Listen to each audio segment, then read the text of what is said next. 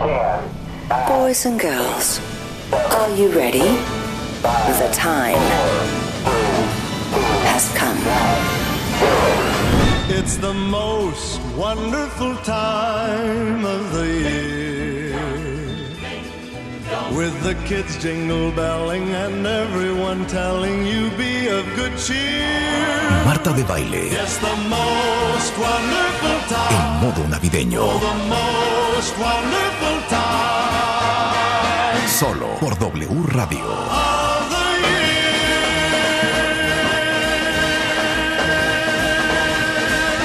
Estamos donde estés. Muy buenos días México, esto es W Radio 96.9. Estamos en vivo a partir de este momento y hasta la una en punto de la tarde.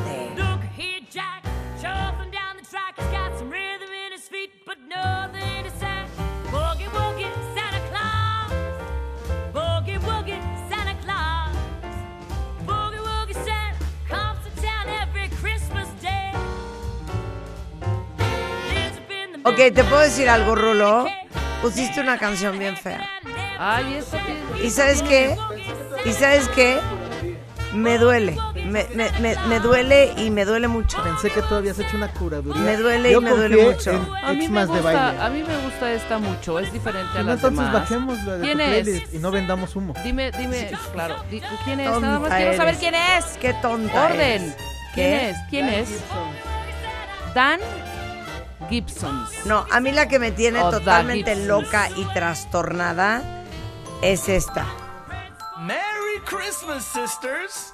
Merry Christmas, boys. Let's spread some Es Christmas muy love. preciosa. Siento que no la apreciaron el día que la puse. Siento que no la apreciaron. A ver, Gerardo Kleinburg, gran buena. conocedor de música. Buen día. Me dices si te gusta esta canción. A ver, Es de una banda sueca, sueca. ajá, que se no llama Isaac and the Soul Company. ¿Ok? Te la voy a bailar para que como que te animes más, ¿ok? Modo table. Ese mo- modo table, modo table. Pero ve qué bonito este acorde. Súbele, Willy.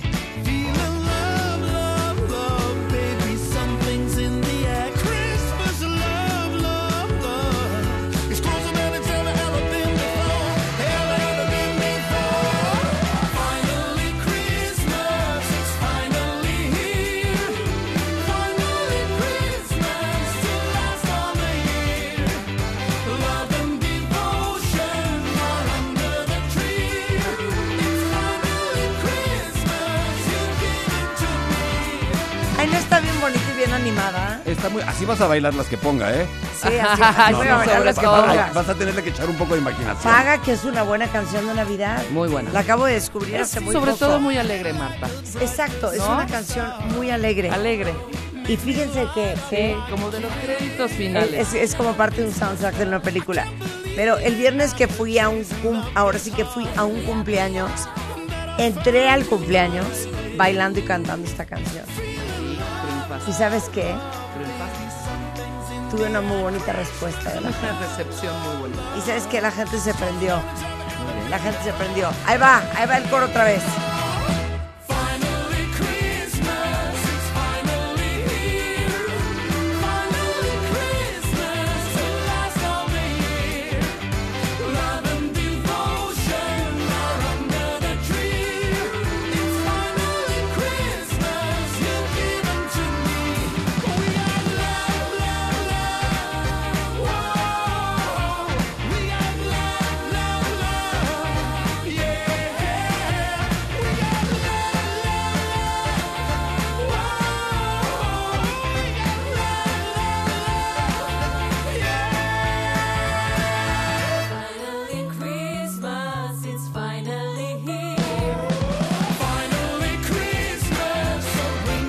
Que si ustedes con esta rola no se prendieron hoy martes, ni Ya- cómo ayudarnos, no hay ¿eh? mane- manera. No hay manera, no hay manera alguna. Gerardo Kleinburg, ¿cómo estás? Yo, muy bien. Contentísimo de estar canción? aquí con ustedes. Bueno, llevo, llevo una semana oyéndolas cantar. No, que una semana. Dos semanas.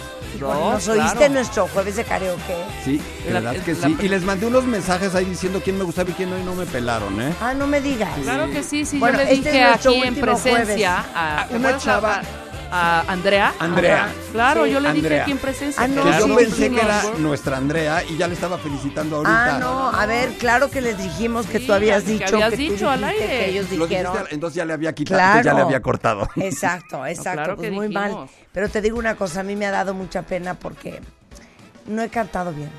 No, no he hecho un buen performance. No te voy a desmentir. No te voy a desmentir. Oigan, y les quiero, les quiero platicar una historia de terror, Y mañana quién sabe cómo amanezca esa voz, así que igual. pero es el jueves, ¿no?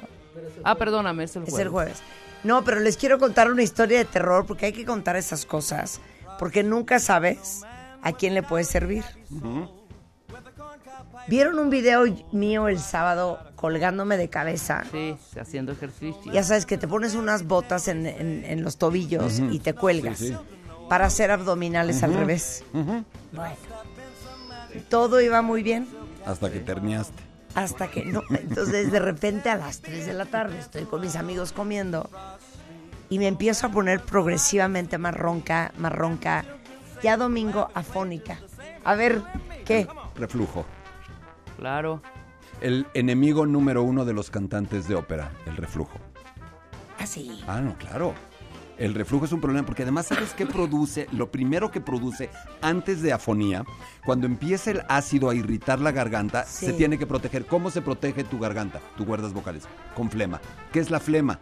Un lubricante para tratar de ponerle como aceitito. Entonces tú de pronto estás oyendo una función de ópera, todo va divino y empiezas a oír una flema. Un y es- gorgoreo, Y, ahí un dices, gorgoreo. Houston, We tenemos have a problem. we have a problem porque el cantante no puede hacer nada y no puede decirle a la orquesta, al teatro, al coro, un segundo, Sí, claro. sacar la Claro. flema.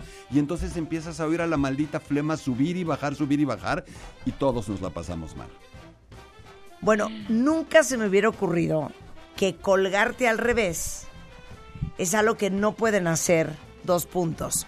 La gente que padece de presión alta, la gente que tiene glaucoma y los que tenemos reflujo. Entonces amanezco el domingo totalmente afónica y yo dije, ¿qué habrá sido? Yo solita a las 7 de la mañana en mi casa en el sofá pensando. Y en eso me pongo a googlear y veo ya sabes, dije consequences of inversion. Y entonces sale, Así, es que usted eh. tiene reflujo, ¿cómo cree? Y en eso dije, es totalmente lógico. Si a la gente que tiene reflujo la hacen dormir casi sentada. Le levantan la parte de la cabecera Claro. de la cama. O sea, ¿cómo se te ocurre colgarte de cabeza? Sí. Ahora sí que Te se me quemaste. vino- me quemé. Te quemaste. ¿Qué tal? Entonces mi entrenador está tristísimo que no vamos a poder usar momentáneamente las botas. No, no, a menos que Y te sigo. operes tu esófago. Cosa que no va a suceder. Pero sigo bastante ronquita, ¿no? ¿Sí? Estoy ronquita, ¿no? Estás- Conforme estás Entonces, el hablando, jueves- mejor no hables. No Estás sé un si poco más disfónica cantar. que afónica. ¿Disfónica? ¿Qué es Afónico eso? es más bien cuando ya no sale nada. Ah, y no. disfónico es cuando se oye como, ya oíste así como que te sale. Es que un no le rasposo. salía nada Eso. el domingo. It's finally Christmas. No. Sí, no, estoy ronca. No voy a Qué poder bueno que, qué bueno el que no tienes, Rebeca. qué bueno que no tienes un concierto hoy en la noche. Oye, no, pero te digo una cosa, ¿eh? qué importante saber Claro. que si tienes presión alta, glaucoma o reflujo, no es una buena idea Y colgarte. miopías eh, bastante severas como la mía, tampoco puedes hacer eso. Pero tú dices que estás operado, ¿no? Yo estoy operado desde hace 30 años Pero por el doctor no José Luis bien. Ibarrola y hace 30 años que mi fundo, funduplicatura funciona al dente. Al dente, pero mucha gente no queda No. bien. Claro. Es un riesgo que no quisiéramos tomar. Entonces van a tener que soportar mi voz ronquita. Oye, pero ¿qué hace un cantante de ópera? ¿Cuándo? ¿En ese momento? No, ¿qué hace un cantante de ópera con reflujo que un día amanece ronco? Y esa noche Y tiene función. tiene Don Giovanni en el Met. Eh, generalmente, si amanece ronco es porque sus cuerdas están inflamadas. Sí. Y entonces está uno, el, el gran dilema de un cantante de ópera. ¿Esteroides o no esteroides? Ah, claro. ¿Cortisona Claro, o no A mí el domingo me dijo Diego Angulo, el gastro, me dijo, oye, pues métete un diprospan, que es cortisona. Le dije, no, me aguanto.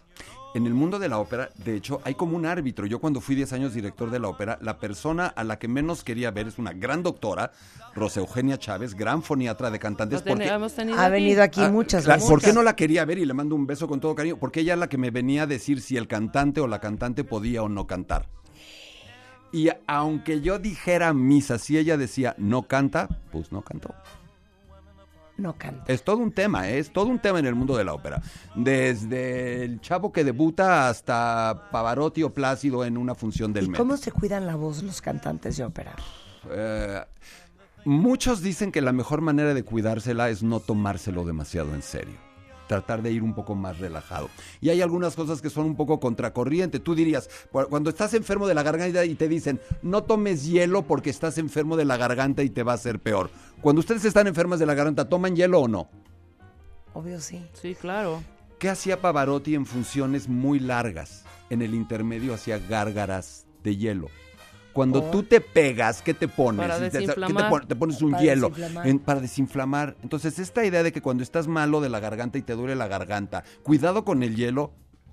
Mal. Digo, igual y todos tus, tu, tu board ver, de especialistas, tu Sí. board de especialistas Sí. igual y ahorita llega a A desmentirme. gárgaras con hielo. No, voy a morder este hielo para que me identifique. O sea, si Marta se la pasa gritando, ¡que te metas, dice mi mamá! Eso, eso, eso qué puede hacer. No grita, ¿no? ¿Cómo que no grita? Los cantantes de ópera sí. ¿Cómo? Los cantantes de ópera no gritan, Ramón que te metas, dice mi mamá en este momento, que Eso en la no. noche tengo Eso ya lo hemos concierto. platicado mucho aquí. Los can- si un cantante de ópera grita, no lo oye nadie. Justo lo que no hacen es gritar. Claro. No, en su vida real, en su vida diaria. Si, gritas, se queda- Regañan. tú- si tú gritas, te quedas ronco, seas Pavarotti o seas tú o sea yo. No, ellos hacen otra cosa que no es gritar, que es Claro. toda la biomecánica del canto operístico. He dicho. Mira, qué Pero fíjate que lo que dijiste está, es, muy, es muy cierto. Pues cuando les duele no la garganta, gargaritas de hielo. claro. O sea, no es un rollo de, a ver, pásame el aparato para poner acá casi casi una caja fuerte en mi garganta y para que no entre ningún soplido, ni aire, ni frío y mis cuerdas vocales se inflamen. O ponme algo para el reflujo, que yo creo que sí han de tomar. ¿Sabes a qué le tiene más miedo un cantante de ópera que a, a un espacio lleno de humo? ¿A qué? A un espacio lleno de gente y de ruido y de música. ¿Por qué? ¿Por qué? Cuando Porque tú estás en un rápido, antro, ¿cómo le has Ah, gritas? bueno, es que yo me la pasé gritando todo el sábado. te la hora de dije. la comida. Una de las Marta. yo eh, muchas veces le he preguntado a Plácido Domingo cuál es el secreto de esa longevidad vocal. Él dice que no lo tiene claro, que una de las razones es que descansa, que sabe dormir, los power naps, que es un especialista sí. en power naps, pero otra es que sabe hablar. Claro. Porque el 90% del tiempo de su vida está hablando Claro. y solo el 10 cantando. Entonces, ya sabemos que sabe cantar bien, pero ¿sabes hablar bien? Claro. Si tú sabes hablar bien, si tú aprendes a hablar mejor, si tú controlas eso, estás relajando tu instrumento vocal todo el tiempo y Por solo- eso, por eso cuando estás en un antro, es horrible. Sale Al otro día- a todo volumen, no, y al otro tratando día de tener está una sorda y- y, forzas la voz. Porque mucha gente no sabe hablar. A mí por eso, y, y además, primero, uno, no oyes, la, la- es la peor manera de conversar y es la mejor manera de quedarte Y también afónico. sabes que siento que haces la voz más aguda. Claro. Para, sea, que proye- para que suene. Claro, es para- así como, o sea, empiezas. ¿sabes? A hablar. Oye, pásame por favor, pásame por favor el tequila que. O sea, ya es una cosa muy aguda de tu voz. No entiendo. Pero todos salimos roncos de, un- de un lugar así. Ah, sí, siempre. Gerardo Kleinburg es un gran maestro, narrador, divulgador y promotor de la música. Nuestro profesor de música clásica, de ópera en el programa, viene a darles una cátedra sobre la música y diciembre más allá de los villancicos. Exactamente. Diciembre, como ya dejó muy claro este programa, es un mes en el que se canta, es un mes en el que se oye música. Claramente en un porcentaje grande del mundo marcado por la Navidad. No todo el mundo celebra la Navidad, no todas las culturas celebran la Navidad, pero claramente la Navidad en su parte religiosa tiene este componente musical, porque ya lo hemos dicho aquí, todas, lo- todos los cultos y todas las religiones del mundo llevan música. Empezó porque se necesitaba música. ¿Se acuerdan en una de nuestras primeras clases por qué hay música en la iglesia? ¿Por qué se canta con música en los cultos religiosos para aprenderte de memoria las oraciones? Lo- los, los religiosos, los misioneros españoles que llegaron a México, empezaron a hacer villancicos y maitines y todo esto, primero en náhuatl, Sí, para sí. que con la tonadita y la letra se aprendieran la vida de Jesús O en sea- náhuatl y luego lo pasaron, era una manera de indoctrinar. Pero esta tradición musical en la, en la religión católica, en las religiones cristianas, está muy presente y, la, y diciembre es ese mes por antonomasia. Y lo que a mí me gustaría el día de hoy, en el tiempo que tengamos, es hablar de las otras músicas que se escuchan en el mundo durante diciembre. O sea, sí, yo sé que en Londres están cantando eh, Christmas carols y yo sé, pero, ¿qué, pero ¿qué están cantando cuando no cantan villancicos o canciones navideñas en el mundo? Es decir, Claro. ¿qué tiene la música clásica o qué le ha dado la música clásica A la Navidad. a la, a la Navidad y a diciembre? A diciembre. Porque no es que forzosa, porque la Navidad tiene que ver con el nacimiento de Jesús, aunque ya se olvide mucho Sí. y de pronto te parece que tiene más que ver con meses sin intereses que con el nacimiento de Jesús. Pero eh, hay otros elementos que la música clásica da, música que por alguna razón se hace. Uno, el cascanueces. Ah, no me van a decir que no asocian el cascanueces con la Navidad. Claro, 100%. claro. ¿Por qué? Porque es una historia que sucede en Navidad. Bien, muy bien, son unos niños en la Nochebuena. No te que quiero un dar se- envidia. No, Tengo boletos para el Cascanueces el 27 de diciembre en el Met. bueno, yo no voy a hacer un... com- Voy a hacer algo, puedo hacer algunos comentarios de algunas estancias tuyas en el mes o me los ahorro, ¿eh? Vamos a proseguir, vamos a proseguir. Me vas a mandar Eso una sí. foto tuya Exacto. en los Eh, últimos minutos el del cascanueces sentadita. No, pero sí se va a quedar porque va su papá, va a ser la que va Claro. su papá. Y Oye, tiene y que el estar. año pasado fui a ver la flauta mágica en la versión navideña. La Ahí de sí Julie te quedaste toda. Exacto. Abridged. Y me la quitó, Ya, exacto. cortita. Y dile Me que te quedaste todo, toda. Y me quedé toda. Ah, porque era versión reducida. Exacto. Ok, bueno, entonces, el cascanueces. El cascanueces. cuenta. A ver, rapidísimo, porque sí me gustaría que metiéramos más música de, A la ver. que, de, la, de la que cabe. Ya hicimos una clase sota de Tchaikovsky, ¿se acuerdan? Ajá. Hace mucho tiempo. Hicimos clase del cascanueces. Bueno, el cascanueces es un ballet. Pero ¿qué tiene de diferente el cascanueces de Tchaikovsky? Que antes de Tchaikovsky, los ballets los escribían compositores de segunda. Era, estaba todo armado y compositores que chambeaban, ahora sí que eh, cobraban por mes, escribían música para los ballets. No los grandes compositores. Mozart tiene un balletito súper chafa, Gluck tiene un ballet. No, no escribían ballets. Y Tchaikovsky decide clavarse en el ballet. ¿Por qué? Porque a Tchaikovsky le gustaba bailar. ¿Y cuándo aprende a bailar Tchaikovsky? Tchaikovsky aprende a bailar cuando está en ese internado de chavito con puros hombres. Ahí descubre su homosexualidad. Muchos chavitos de ese lugar descubren su homosexualidad y dentro de las clases que les dan están clases de baile y bailan valses. Tchaikovsky baila con otros chavos valses. Esta es la verdad y no le, no le damos ni le quitamos nada a Tchaikovsky con decir Tchaikovsky era drag, no drag, era travesti Ajá. y muchas veces en privado se vestía de mujer como adulto y bailaba como mujer y bailaba ballet como mujer en fiestas privadas con un compositor famosísimo francés Camille Saint-Saëns el que escribió Sansón y Dalila bailaban vestidos de mujer esa es una historia Año. 1870 y feria. Entonces, Tchaikovsky empieza a escribir música de ballet porque le gusta, pero lo que aporta es esta genialidad y empieza a meterse con todos los aspectos de la historia, la coreografía, eh, la puesta en escena, etc. Escribe El lago de los cisnes, el ballet más famoso del mundo, luego escribe La Bella Durmiente y luego escribe El cascanueces. Y para terminar nada más decimos que el A cascanueces... ver, entonces, espérame, Tchaikovsky es El lago de los cisnes. La las- Bella Durmiente. La Bella Durmiente. El cascanueces. El Y that's cascanueces. it. Y that's it. Y that's it. Y lo que hace es que este señor dice, la gran, gran música sí puede entrar en el ballet. Claro. Y ese es, ese es lo que inventa Tchaikovsky. Pero entonces Tchaikovsky no solamente compone, sino también de, ¿saben qué? Entonces que entre las tres bailarinas. Mm, Sí, no, no directamente, pero participa con el coreógrafo. Y es un momento en el que empiezan a escribir las coreografías. El coreógrafo más famoso de la, de la, de la ópera, ¿eh? de la época, era Marius Petipa. Y en Marius Petipa y Tchaikovsky arman este ballet. También está Levi Ivanova y otros. Y el problema con el cascanueces es que, es que originalmente Tchaikovsky quería que fueran niños los que bailaran. Lo cual no te da un nivel de baile, de bailarín sí, sí, profesional. 100% Y hubo toda una discusión y finalmente lo hicieron hombres bailando como niños. Hay producciones en las que hay niños y adultos bailando, otras la- se puede hacer de muchas maneras el cascanueces. Pero ¿por qué? Pero hay un elemento importante, nada más. Y ahí te pido Rulo, bueno, mientras ponemos la rola les vamos a dar una sorpresa. Eh, hay una cosa increíble con el cascanueces y es que tiene un sonido especial. Suena al cascanueces porque Tchaikovsky descubrió un instrumento en Francia mientras estaba escribiendo el cascanueces. Una cosa que se llama celesta. Celesta, que es como un pianito, pero que en vez de pegarle el martinete a unas cuerdas, le pega como a una marimba de metal, como a un xilófono. Y entonces sucede algo como esto. Podemos, Rulo, por favor, poner la segunda. Esta. eh, no, espera. eh, sí, esa. Vamos a oír. A ver.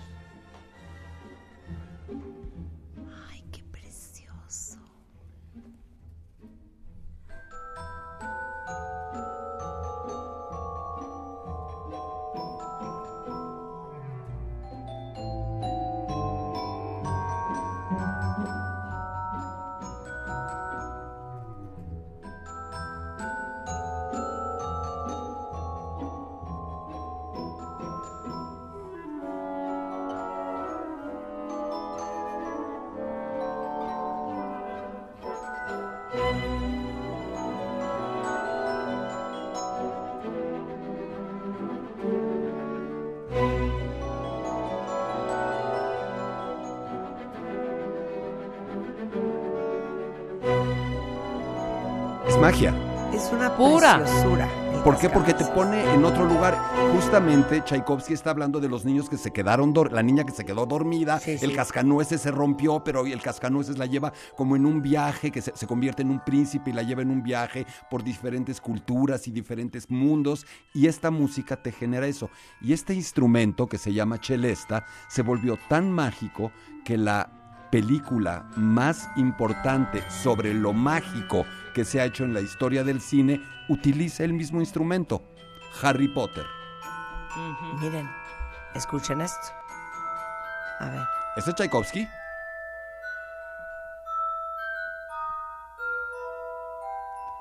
Es el mismo instrumento. Lo tomaron de Tchaikovsky, lo tomó del cascanueces. Oye, muy bien, John Williams. Ya sabemos que le gustaba fijarse Sí, en lo que los sí, demás sí, sí. hacían. Hicimos el programa enorme. Se me puso la piel chinita. Entonces, ¿estamos al aire? Sí. Sí, Entonces, Tchaikovsky desarrolla esta idea de lo mágico con este instrumento al que llama chele, se llama celesta, lo encuentra en Francia. Celesta. Celesta, Ajá. que es, insisto, un pianito que activa unos como martillitos que le pegan a una marimba de metal, a un xilófono sí, sí, sí. y generas esta música. Entonces, tal vez para antes de pasar a la siguiente rola, porque no vamos a tener tanto tiempo, yo te pediría, Rulo, si nos pones la rola que sigue, la danza rusa, para que veamos el otro. La-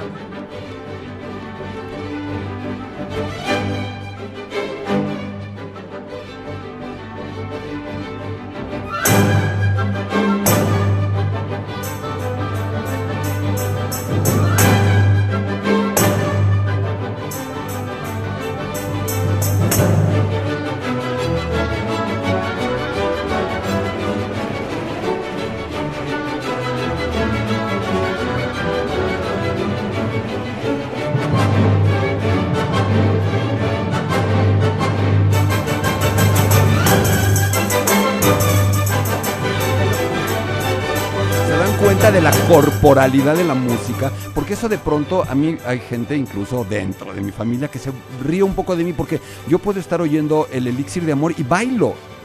Y me dicen, no, pero esto es ópera o una sinfonía de Beethoven, o sea, ¿cómo? ¿Por qué no? O sea, Claro. como por qué, o sea, mucha de la música con la que ustedes se ponen aquí a bailar no es música para bailar. Son can- ¿Y por qué bailan? Porque es una música que tiene este elemento de corporalidad. ¿Quieres más corporalidad que esto? Sí, o sea, si no, tú no. si no te, si no te mueves oyendo esto, eres catatónico. Totalmente. Sí, sí, sí, de sí. acuerdo, de acuerdo. Esto para hablar de, de Tchaikovsky, pero hay otras músicas. Por ejemplo, ¿por qué no? O sea, ya no vas a poner nada más de Ah, The no, Nutcracker. Yo, ah, yo me sigo con el cascanueces, pero tenemos que poner más rolas. Ok, nada más puedo poner una más del cascanueces. Pon la que tú quieras. Voy a poner The Sugar Plum. Ya lo oímos. Ese fue la primera, Sí. ¿verdad? Entonces, La obertura. a ver, Que Rulo, ¿tienes la obertura ahí? la obertura, Rulo, que es la más conocida. A ver.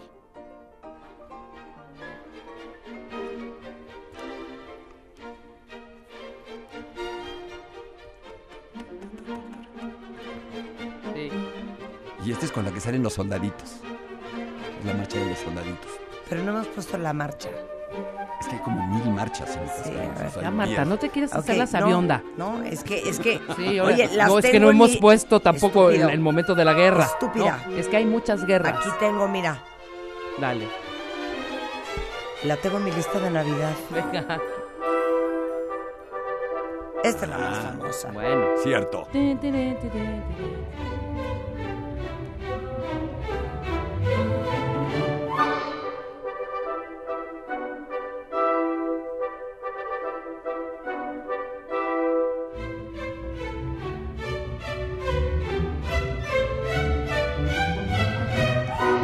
Impresionante es que primero Tchaikovsky te pone la melodía de esta manera y luego con la orquesta la empieza a hacer más grande, más grande, más grande y más espectacular. Pero es la misma rolita que va dando vueltas y vueltas y vueltas. Esto es lo que hace un orquestador. Tchaikovsky fue uno de los más grandes orquestadores de la historia del mundo. Top ten. Gracias. Y está en mi lista de Christmas. Yo lo sé, yo la tengo. Stupid. Yo sé. Pero hay muchas guerras. Hay muchas. Estúpida. Muchas Pero vean qué belleza. Preciosa.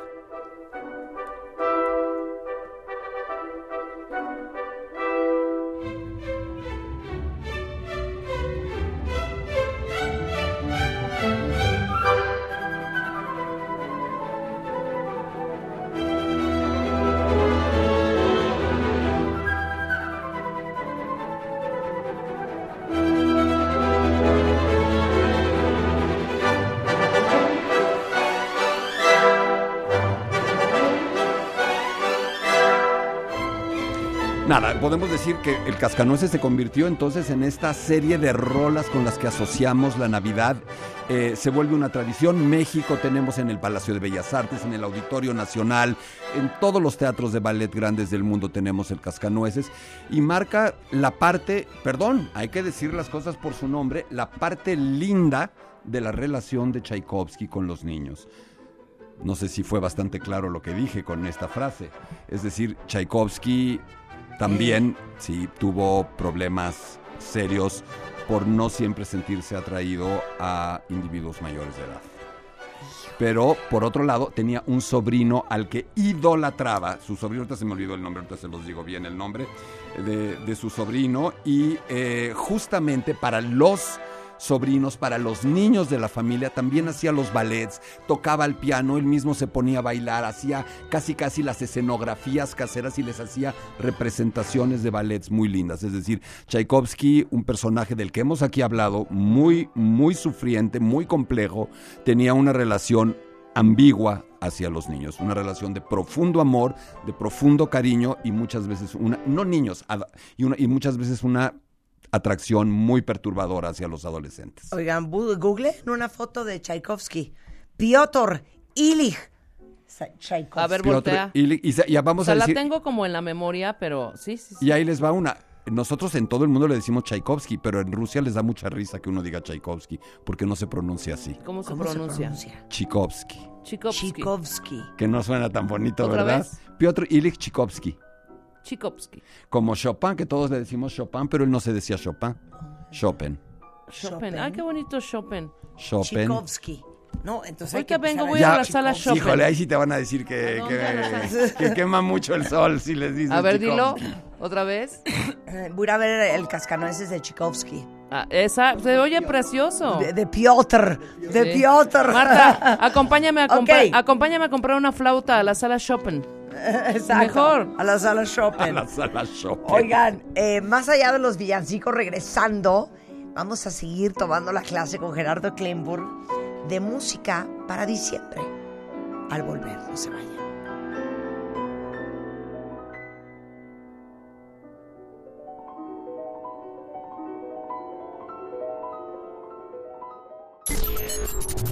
Marta de baile.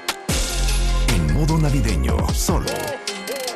W Radio. Hacemos una pausa. Have you been a good girl this year? Marta de baile. En modo navideño. Estamos de vuelta.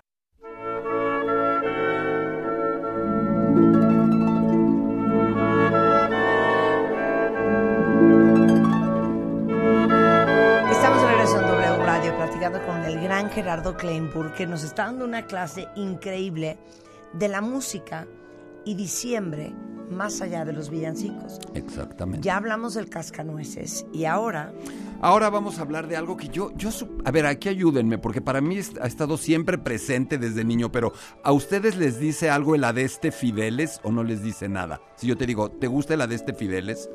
¿O no sabes de qué te estoy hablando? 100%. Es una de esas canciones sacras. Muy bien.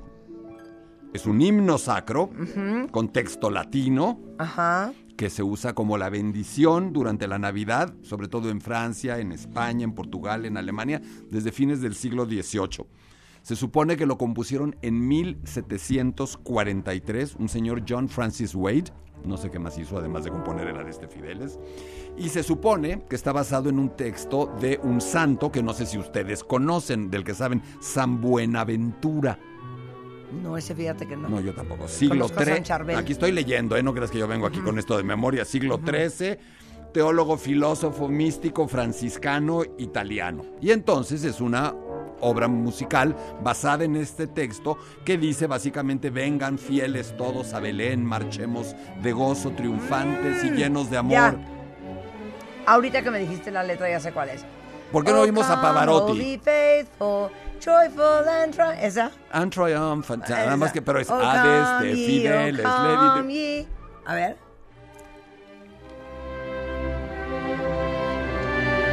Con otro santo, ¿eh?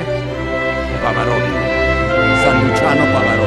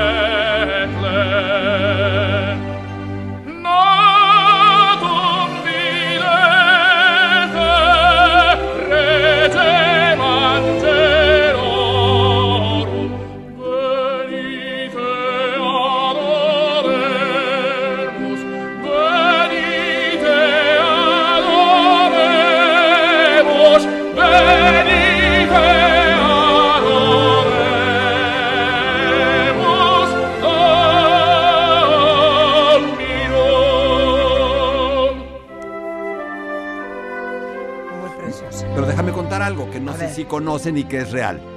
24 de diciembre de 1914. ¿Qué está pasando en Europa en 1914? Se están masacrando unos a otros. Primera Guerra Mundial. Trincheras de un lado los alemanes, del otro lado las fuerzas enfrentadas, los aliados enfrentados a los alemanes. Primera Guerra Mundial. Un soldado alemán empieza a tocar con una armónica en la noche de en la Nochebuena. Noche de Paz. Los gaiteros escoceses y los soldados británicos que están del otro lado de la trinchera empiezan a cantar a Deste Fideles. Esto es real, hay una foto. Esto es absolutamente real y hay películas sobre eso. Detienen durante esa noche el enfrentamiento, los dos bandos, se intercambian alcohol, cigarros, cantan música navideña y al día siguiente siguen matándose. No es muy estrujante. Sí, ¿cómo no? Es muy estrujante y esto es real. Estoy confundida, ¿es esta? Este es Adeste A ver, Fideles. no, pero es esta. No, este es otro. No, no, este es- es- exacto, Sí, este este es Hark the. Herald. Sí, estoy hecha bola. Pero lo, lo decías por Sí, la Adeste anécdota que estamos contando. Sí, sí, sí. Ya. Ahora, si ya contamos esta anécdota de Adeste Fideles, pues creo que lo lógico sería platicar un poco de Noche de Paz. ¿Qué, qué, qué, qué me dicen ustedes de Noche de Paz? mano. A ver, ¿qué? Díjole, mano, es, ¿qué? Es que es de matarte esa canción. ¿Es qué? O sea, ¿Es de qué? Di lo que dijiste. de matarte. Muy bien, ¿Sí? estoy de acuerdo. O sea, Noche de Paz y un ribotril es lo mismo. Espérenme. Va de la juro, mano. Juro, le, le digo a los, a los cuentavientes A que ver. esto no estaba planeado, ¿eh? Ajá. Pero parece que nos hubiéramos puesto de acuerdo. Y alguien que me está acompañando sabe que parece que nos hubiéramos puesto de acuerdo. Entonces, hago de cuenta que no te escuché. Empiezo a echar mi rollito sobre Noche de Paz y luego hago de cuenta que sí te escuché con lo que acabas de decir. A ver. Lo que pasa es que mucha de la música navideña, no la, no la tan upbeat como la que han puesto, es profundamente melancólica y profundamente triste y profundamente bajoneante. La mitad de la Navidad uno puede estar eufórico y la otra mitad puede estar en la lona. ¿Miento? Aquí veo a puras caras diciendo que sí. Entonces, Noche de Paz se convirtió en la rola por antonomasia de eh, la Navidad. ¿De dónde salió Noche de Paz? ¿Cuándo la hicieron? ¿Quién la hizo? ¿Por En qué la algún hizo? momento de alguna guerra, seguramente. No, fíjate que esta sale en 1816 en Alemania, bueno, en Austria más bien, porque en un pueblito que no es particularmente grande, Oberndorf, hay una iglesia y van a hacer el servicio de Navidad en la noche. Entonces, un estoy leyendo, esto no me lo sé de memoria. ¿eh? Si es ópera y Tchaikovsky me lo sé, esto, esto lo voy, lo voy- me voy apoyando. Un sacerdote austriaco de nombre Joseph Mohr escribe Stille Nacht, Heilige Nacht, noche tranquila, noche silenciosa, no es noche de paz. Stille Nacht es Still Night, Sí, claro. Heilige Nacht, Holy Night. Y entonces le dice al organista de la iglesia de nombre Franz Javier Gruber, oye, pues vete a la casa y escribe una rola para que hoy en la noche la cantemos aquí en la noche de Nochebuena, en el servicio de Nochebuena. Entonces llegan eh, el 24 de diciembre de 1818 en la iglesia de San Nicolás de Oberndorf y le dice, ya, te, ya, te- ya escribí la, la rola de la, de, la, de la letra que me acabas de dar, pero la escribí para guitarra y voz. Entonces, si sueltas la primera versión de Noche de Paz, es la versión original para guitarra y O voz. sea, acústica. A ver. No, bueno, es que sí. Cristo A ver, resucitado. vamos a ver. Vamos a ver cuando Oh, reviente. De la Chiquinquirá. ¿Sabes por qué te pone así? Porque es extremadamente triste, por eso te perturba, no porque no te guste. Estoy, te conozco. No es porque no te guste, es porque te afecta. Estoy seguro. O sea, no es asco. No. Es que No, es que quítenme la vida. Oye, Es que la Navidad no es solamente así todos electrizados pegando de brincos como han estado haciendo los jueves o No, los, no, no, los días o de sea, karaoke. sí. No solo es eso. ah, entonces, ¿qué quieres? ¿Que lloremos? Sí, claro. Que lloremos. Es que yo sí Espera. me yo sí me imagino a una persona sola escuchando esta canción. No manches, Rebeca. A ver, ahí va. Dice, yo me imagino a una persona sola escuchando esta canción. Punto. Sí. Tú dices, se van a caer del asiento, se te van a atorar las uvas. A ver. Eh, tú, ah, tú dices que el ribotril y no sé Ajá. cuánto. Muy bien. ¿Ubicamos el nombre de Damian Rice? Sí, sí, sí, sí, Damon And so it is, so like you said it would be like oh sí, sí, for me most of the time. The Blower's Daughter. Bueno, es mi cantautor favorito, favorito del mundo, irlandés. Closer. Sí, el Closer, y que canta con esta chava Lisa Hannigan, Nine Crimes y todo esto. Bueno, este señor opina exactamente Lo lo, mismo mismo, que yo. que, ustedes e hizo una versión para que Lisa Hannigan cante Noche de Paz con esta letra que te pido que leas. Y dice así. Silent night. Oh, broken night. All is fallen when you take your flight. I found some hate for you just for show. You found some love for me thinking I'd go. Don't keep me from crying to sleep. Sleep in heavenly peace. Silent night. Moonlit night. Nothing's changed. Nothing's right. Y ahora escuchen.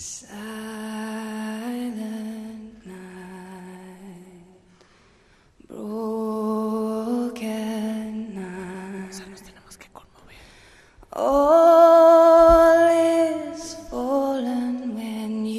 Es un giro muy cañón de la, de la canción. Horrenda. Extraordinaria. Giro horrendo. Mira, ni a Bublé le salió. You found some love for me, thinking. No, ya no quiero nada. Está a punto de matarse esta chava y tú te estás riendo. No, es que te pasaste,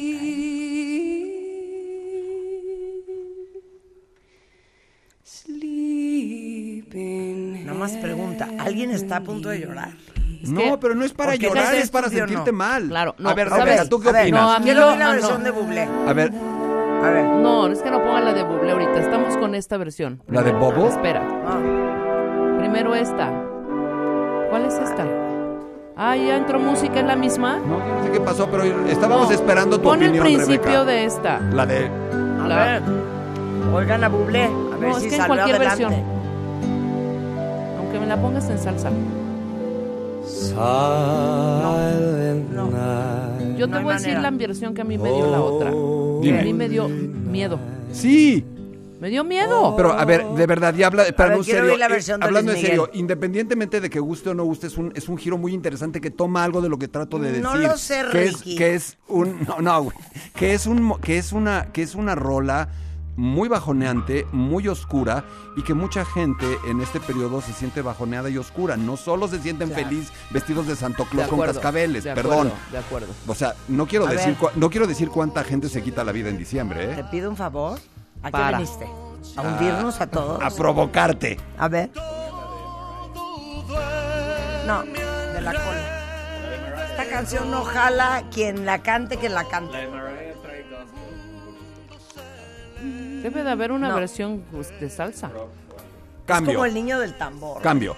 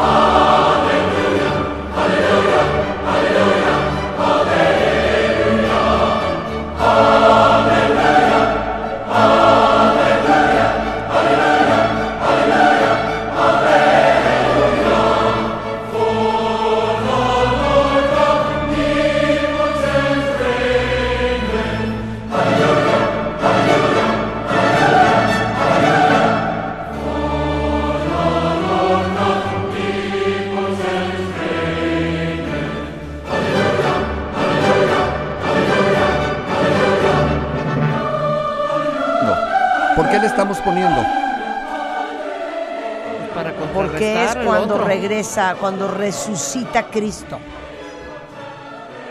Happens to be true, sí. Pero a ver, ¿de qué es esta música? ¿De quién la escribió? ¿Qué es? ¿Cuándo No, la es, o ¿Qué sea, es? decir pómela de aleluya es como decir pómela de First I Was Afraid. es lo mismo. Explícame, No ¿qué se llama oyendo? aleluya. No. Este es un canto sacro No, de mediados del siglo de- del, del siglo XV no.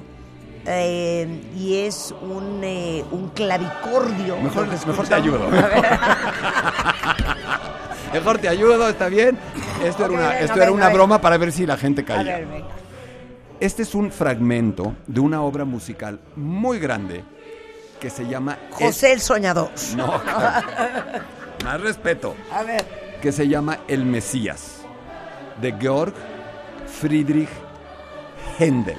Vamos. Argendo. Este es un oratorio muy grande que Händel escribió en 1741, cuando tenía 56 años. ¿Qué es un oratorio, Rebeca?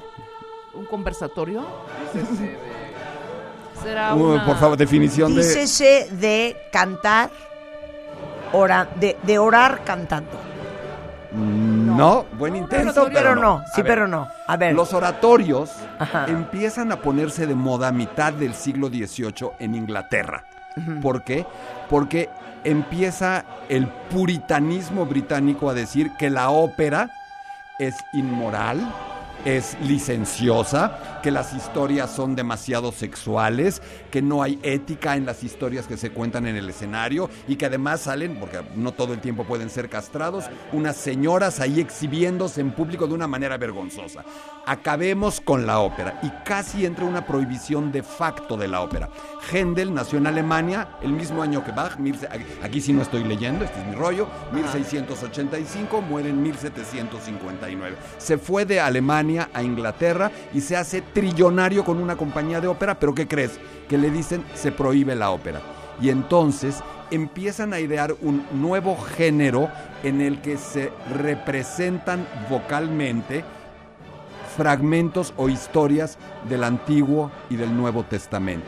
Y entonces, en una sala de conciertos, sin escenografía, sin vestuario, salen solistas, sale un coro, sale una orquesta y hacen esto a lo que llaman oratorio. Se cuenta la historia cantando solistas y cantando coro.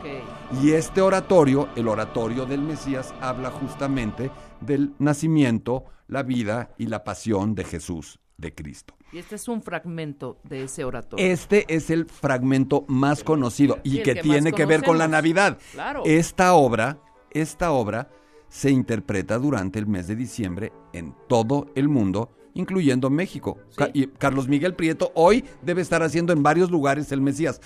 Traigo un fragmento del Mesías con Regula Mühleman cantando y Alondra de la Parra dirigiendo. Todo mundo hace el Mesías. Es junto o acaso más que el Cascanueces la obra del repertorio de música clásica más asociada. Claro. Es la otra, ¿verdad? Aquí dirige a Londra de la Parra y canta Regula Mühleman, otra parte del Mesías.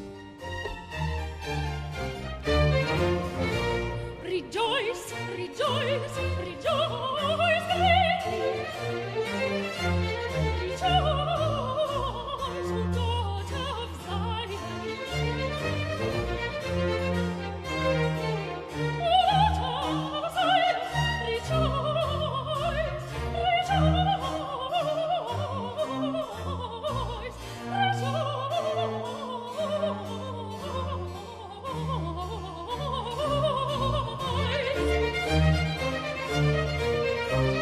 Las sopranos. Estamos oyendo un aria de ese oratorio que se llama Rejoice Greatly, O Daughter of Zion. Regocíjate enormemente, oh hija de Sión. No, precioso. Ahora, entonces cuando uno quiere esta pieza, la anterior, uno no llega y dice, ponme la de Aleluya. No. ¿Cómo la es pides? una obra tan famosa. ¿Cómo la pides? Eh, Ponme la de Panis Angelicus. Sí, bueno, pues dices, me- por favor, me gustaría, bueno, por favor, me, me gustaría escuchar el Aleluya, el coro Aleluya del Mesías de Händel. Si nada más Del Mesías el de coro. Ahora les cuento una historia que está, esto sí está padre porque de verdad Y Händel es parte del barroco, Händel es el rey del barroco. junto con, o sea, Bach y Händel son los dos pilares del barroco germano. Amo el Vivaldi barroco. Siento el- que nunca me has hecho un buen programa de barroco. ¿Cómo Siempre no? me lo Hicimos haces aquí como me- uno. a medias, como Piterillo, No. como Chafiqueli. La Con verdad. permiso, gracias, La verdad, Navidad. la verdad. Hasta aquí llegamos. O sea, podemos hacer en enero. Vamos a hacer Barroco. un barroco. Barroco. Ven, pero les cuento algo porque de verdad esta anécdota es, es muy interesante. Stefan Zweig, un escritor eh, austriaco famosísimo, germano, de la, de, la, de la época de la Segunda Guerra Mundial, judío, perseguido, que termina suicidándose en Petrópolis, en Brasil, porque pensó que los nazis ganaban la Segunda Guerra Mundial y se suicida con su esposa en Brasil. Eh, escribió un libro que les recomiendo, 20 momentos, ¿son 20 o son 10? No, son 10 me parece, o 20 momentos estelares de la humanidad. 20 o 10 momentos, no recuerdo el número, en el que considera él los momentos verdaderamente extraordinarios. ¿Y saben cuál considera Stefan Zweig uno de los momentos estelares de la historia de la humanidad? La escritura del Mesías de Händel. En, eh, en ese libro está la batalla de Waterloo, por ejemplo, y pone la escritura del Mesías. ¿Qué puede haber tenido de extraordinario esto? Que a Händel, en ese momento, le acababa de dar una muy fuerte embolia cerebral. Y Händel, absolutamente triturado por la embolia cerebral, apenas con movilidad, logró en ese estado, es real, escribir el Mesías.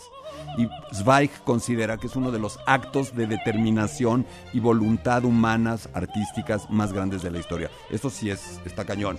En esa época, ¿qué cuidados le podían haber dado a un hombre de- con una embolia cerebral? Y en ese estado, este hombre es capaz de escribir eso. ¿Tenemos tiempo de poner otra rola o ya nos A tenemos ver, que ir? pon una más rapidísima. Eh, despidámonos con el Panis Angelicus. A ver.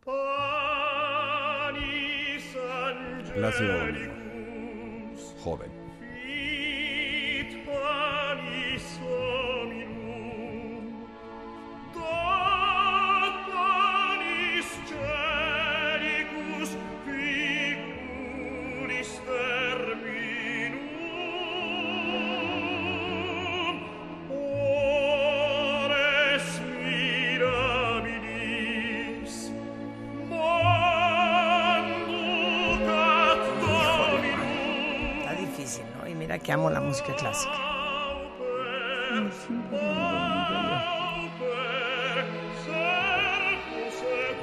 Díselo. Dí- ¿Se lo dices tú o se lo digo yo, Rulo? Dijimos, dijimos Ok, que estas son vas. las otras Vas, músicas vas, de vas. ¿Por qué hacernos la canallada cuando estamos en vísperas de nuestro festejo de fin de año? ¿Sabes cuál le faltó? ¿Sabes cuál le faltó? Solo te faltó esta.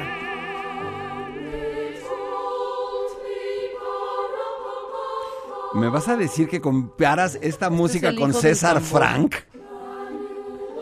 Este es el niño del tambor. No, pero ese es como de gusto Este de es el paletero. tambor. Tamborilero, el tamborilero. A ver, vamos a platicar un poco de algo que es importante. Pero te sabes la historia del niño del tambor, yo no me la sé. No, pero yo... Una vez hicimos un programa de villancicos y ahí medio la estudié, pero ya no me acuerdo. ¿Te acuerdas que hicimos el año pasado, en diciembre, hicimos un programa sobre villancicos? Sí. Me acuerdo que me, que me, me- me- me arrinconaron hasta que hice el programa de villancicos. ¿Por qué poner el Panis Angelicus si no es música de Navidad propiamente? Porque de la misma manera en que Michael Bublé y que Frank Sinatra y que todos estos grandes intérpretes de música pop han eh, utilizado o aprovechado la Navidad para cantar, para hacer discos, también sucede con el mundo de los cantantes de ópera. Es una tradición ya muy, muy antigua que grandes cantantes de ópera hagan discos navideños. Y esta es una parte de un disco navideño de Plácido Domingo, como la de este Fideles, es, un- Sí, es sí, parte sí. de un disco de Pavarotti. Y es un poquito para redondearlo, o- o- o- un- redondear un poco lo que dijimos desde el principio. La música clásica, la ópera se acercan, se acercan a la Navidad. Y ya hablando en serio, por supuesto que no es ese mismo otro espíritu navideño comercial, donde de lo que se trata es de vender discos y decir que todos estamos felices. Pero creer que la Navidad es solo eso, se me hace un poquito, eh, no diría falso, pero un poquito demasiado optimista. Simplemente creo que parte de la música que hemos presentado, a la que Rulo llamó de pronto una canallada, es, no, pero en- entiendo cómo lo estás diciendo, es un contraste que es necesario, porque de todos los que estamos aquí, los vi hace un rato a sentir a todos, ¿quién no se ha sentido miserable en algún momento de estas fechas? ¿Y no se vale también tener música para ese momento? Sí, ¿sabes qué? ¿Sabes qué? Vuelve a poner Noche de Paz. Claro que sí. Claro que sí. Con eso, ¿Con te qué te- vas a con eso nos vamos a despedir? Obvio no. Ah, no. Ponme aleluya. Aleluya para despedirnos. Ponme ah, espérame, el, coro de contarles Aleluya algo. en el Mesías. Tu curso, tu no, curso. a ver, espérame. La ópera y la inteligencia artificial, Ajá. que es la conferencia magistral que vas a dar, ¿no? Este próximo lunes virtual, una conferencia eh, en línea sobre ópera e inteligencia artificial. ¿De qué manera la ópera ya te escribe libretos? Digo, la inteligencia artificial te puede hacer la música, te hace la escenografía, te hace el vestuario, pero no solo eso, te puede poner un holograma en 3D como el de Michael Jackson o el de María Callas en el escenario haciendo, eh, haciendo una ópera. Entonces, si se quieren inscribir a esta última actividad de Hablemos de Ópera en el año, eh, llamen ahora mismo o manden un WhatsApp al 55 43 47 02 83 o escriban un correo electrónico a hablemosdeopera1 arroba gmail.com y ahí se pueden inscribir. Es muy muy accesible, 400 pesitos y pueden tener en casa toda la familia esta conferencia sobre cómo la Increíble. inteligencia artificial. Es muy perturbador, muy muy Qué perturbador. increíble. Y ahora ya, más allá de todo, feliz Navidad a todas, feliz Navidad a todos Te queremos. y sobre todo un buen año lleno de salud. Igual, Te gracias. queremos. ¿Me haces el año que entra barroco otra vez? Y hacemos uno Pero me- bien hecho, porque la última vez me trabajaste cochino. Eso quisieras, güey. Espérame, y hacemos también, yo hago ese, yo, y a cambio hacemos uno sobre los 100 años de Puccini. Cumple 100 años de muerto Me Puccini. encanta, me Va, encanta. ya ven todo lo que aprendieron el día de hoy, cuentavientes. Regresando del corte, ay, los ajolotes. Es que yo quiero adoptar un ajolote. No, Marta. están- so- va- ahorita nos van a explicar. Por eso, vamos a recaudar fondos Sí. adoptando virtualmente un Ah, ajolote, hombre. Exacto, ya me imagino a Marta. A No. ver, háganme aquí, por favor, un, un pozo. Y tengo a Joseph Gwynn, que es el autor del libro número uno en ventas internacionales. Do not believe everything you think. No piensen todo lo que, digo, no crean todo lo que piensen. Y Mario Guerra, ¿cómo te quedas esta Navidad en tu relación cuando sabes que el año que entra ya te vas? Qué fuerte al regresar. Marta de baile. En modo navideño. Hacemos una pausa.